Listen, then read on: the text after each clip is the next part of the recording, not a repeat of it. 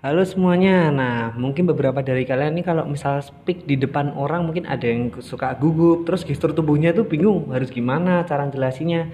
Nah, ini aku ada tips beberapa gestur tubuh yang bisa dilakukan saat sedang gugup. Nah, yang pertama lakukan kontak mata. Komunikasi nonverbal yang bisa dilakukan ketika sedang gugup yang pertama adalah dengan kontak mata sebanyak mungkin dengan bicara. Nah, mungkin awalnya emang nggak biasa, tapi kalau dibiasain lama-lama kalian malah jadi percaya diri dan obrolan yang kalian lakukan dengan caramu pasti akan otomatis menjadi menarik. Lalu yang kedua, menjaga kepala agar tetap tegak.